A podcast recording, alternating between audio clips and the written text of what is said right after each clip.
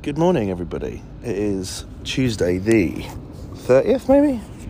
Is that right? 30th? 30th, wow. How times are changing so fast.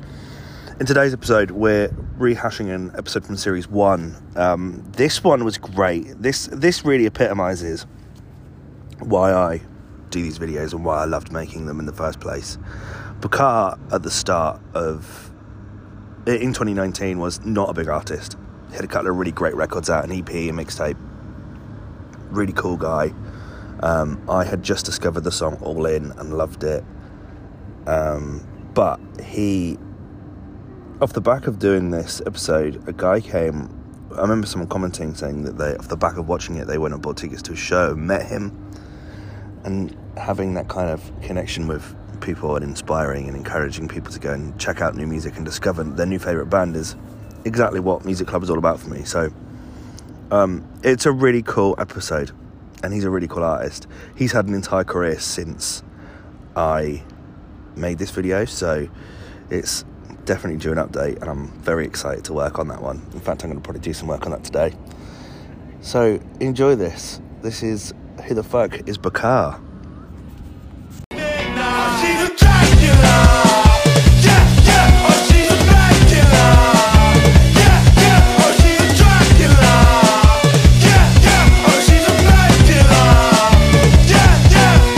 If today's episode sounds a little bit louder than normal, then I, I do apologise. I'm currently in the Callao Hotel in downtown Brisbane. Look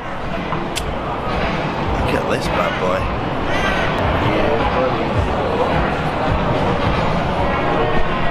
So uh, yeah, we'll go with it.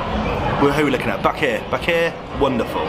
Uh, Bakar, I don't have a name for Bakar except for Bakar, and I'm sure one of his loyal fans in the comments will let me know their name, as always. He was born and raised in Camden. That explains a lot. I would describe describe his music as kind of indie punk, um, with a with with a slight kind of oh, I don't want to say hip hop, maybe funk edge to it. There's something quite soulful about his music, but also it has this real kind of raw and aggressive sound as well.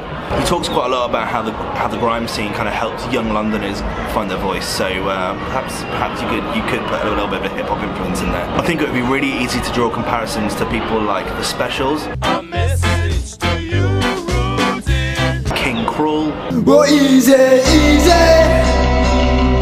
Jamie T. And. And his vocal vocal style is incredibly reminiscent of Kele Okereke of Bloc Party fame.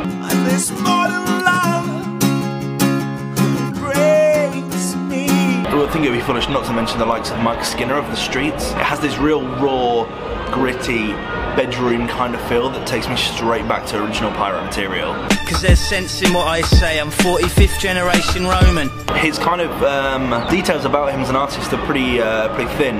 His um, Facebook page doesn't have anything more than just saying that this is just a giant art project. His Twitter doesn't have anything. His Instagram doesn't have anything. Apparently, he doesn't own a phone. So I think his music kind of speaks all of, all of the words for him. He released released his first ever kind of a long form project in May of last year called Bad Kid, a project that I definitely missed out on, and uh, that won't happen again. His most popular record is a song called Big Dream. Big dreams, big dreams. Rolls on his own, but he's got big dreams. Currently sat 538,000 views. He was also featured on the German YouTube channel Colors with his record Scott Free. Give a fuck.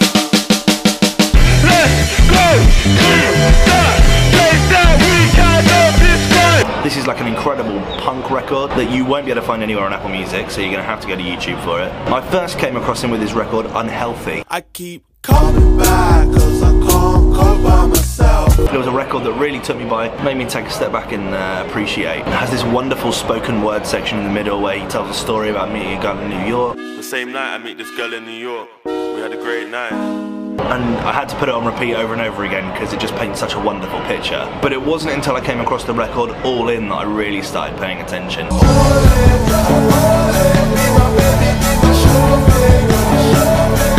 That's one of those records that just takes me back to those kind of indie smashes of the mid noughties.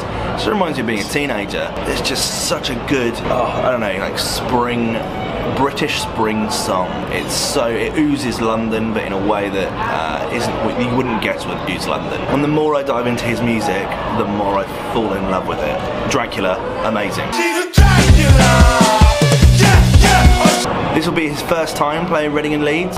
He's taking to the Festival Republic stage on the Sunday afternoon. That Sunday afternoon, whoever booked Reading needs to rejig some things, I think. He's had both Elton John and Skepta praise his work. That's a hell of an achievement already. But I think really we're just at the start of this guy's career. His first LP was something he self-released.